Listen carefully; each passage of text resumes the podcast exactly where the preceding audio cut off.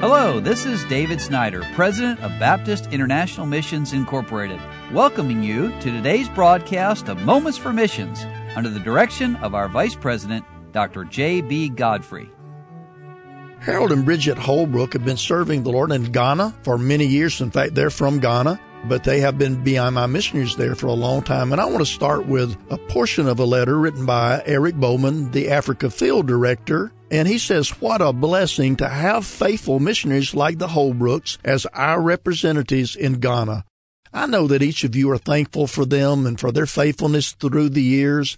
I visited the Holbrooks not too long ago there in Ghana and was amazed to see their energy and enthusiasm for the Lord. Even in their senior years, they're like Caleb and Joshua entering the promised land, searching for new territory to claim for the Lord Jesus Christ. A couple weeks ago, we were together at our West Africa Field Conference in Cote d'Ivoire, and he told me about his new church plant in the village of Bokram. He was excited to see the Lord work in this new area and really desired something quickly to be erected to help this new congregation. Now let me switch to the letter written by Brother Holbrook himself. He says, all too soon, a year has passed and we're launching into a new one.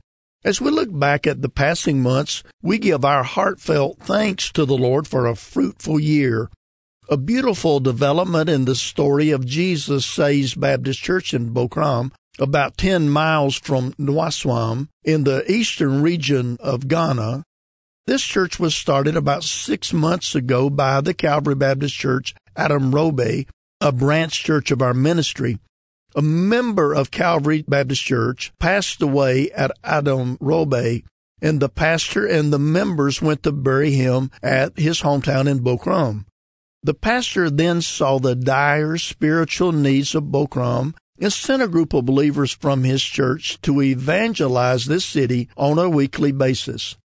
Well, the result is that about 15 souls have received Christ as Savior, and they meet regularly under a tree in the village. Since our return from furlough, we have visited this group, and the potential for growth is immense. Some setback to this work is that whenever they meet under the tree, the black ants on the tree keep falling and biting the members, and this discourages some from attending. Again, whenever it rains, the church is unable to meet. The chief in the town has offered us an acre of land in the village for about $2,500.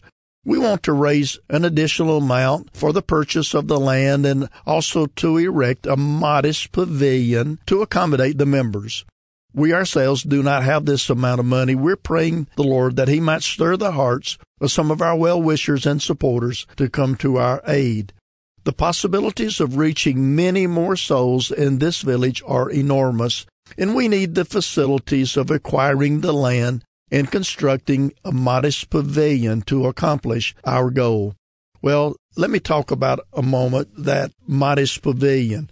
You see, most of the time when villages start a ministry and a church is growing in a brand new village like this, and they are meeting under a tree or in someone's home, it's not convenient at all and there are many distractions. And so for a modest sum, it's easy to put up, as they call a pavilion. Usually that's just some poles or posts with a thatch roof or maybe a tin roof on it to keep off the rain and in this case to keep the ants from falling out of the tree on top of these members and the folk visiting in the church service. So pray for Harold and Bridget Holbrook as they continue their multifaceted ministry in the country of Ghana. You've been listening to Moments for Missions. For further information, please write to BIMI, P.O. Box 9, Harrison, Tennessee 37341, or call us at 423 344 5050. Or you can visit us online at www.bimi.org. Until next time, may the Lord richly bless you.